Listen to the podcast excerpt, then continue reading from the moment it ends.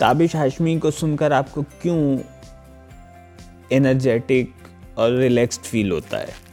और क्यों आप मुबशर लुकमान को सुनकर पेसिमिस्ट और स्ट्रेस्ड हो जाते हैं? इसका जवाब मैं नहीं बताऊँगा, क्योंकि इस सवाल का कोई वन लाइनर जवाब है ही नहीं, या शायद मैं अब तक फाइंड नहीं कर पाया हूँ। मेरे हिसाब से इस फीलिंग की फ़िलासफ़ी इतनी सादी नहीं है इट्स अ बिट कॉम्प्लिकेटेड और इसी वजह से मुझे आपकी तवज्जो दरकार है।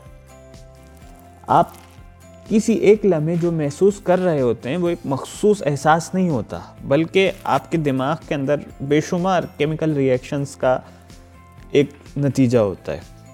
और ये रिएक्शंस जो होते हैं, ये केमिस्ट्री नहीं है, ये न्यूरोलॉजी है।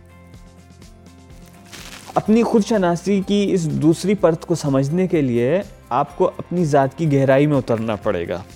चाहे आप जितने ही खुश और मुतमिन क्यों ना हो कहीं ना कहीं कहीं ना कहीं आपके अंदर एक उदासी और गमगीन जज्बा छुपा हुआ होता है। ये खुलकर कभी सामने नहीं आता, लेकिन हर वक्त आपका ताकुब करता रहता है इस तलाश में कि सही वक्त पे ही अपना सर उठा सके।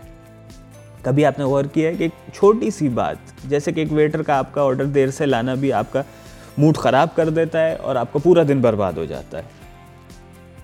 आप अपने अंदर छुपे हुए नेगेटिव इमोशन को तलाश करें और इन एहसास का मुकाबला नहीं करें। आप इनको ख़त्म नहीं कर सकते ये आपका हिस्सा है। इनको कबूल करें इम्प्रेस देम ये कुछ भी हो सकते हैं लाइक अ रिग्रेट गिल्ट या कोई सदमा but they are part of you embrace them क्योंकि आप जितना ज़्यादा इनको अपना हिस्सा बनाएँगे, आपका बकिया हिस्सा उतना ज़्यादा खुश व खुर्रम ज़िंदगी गुजारेगा।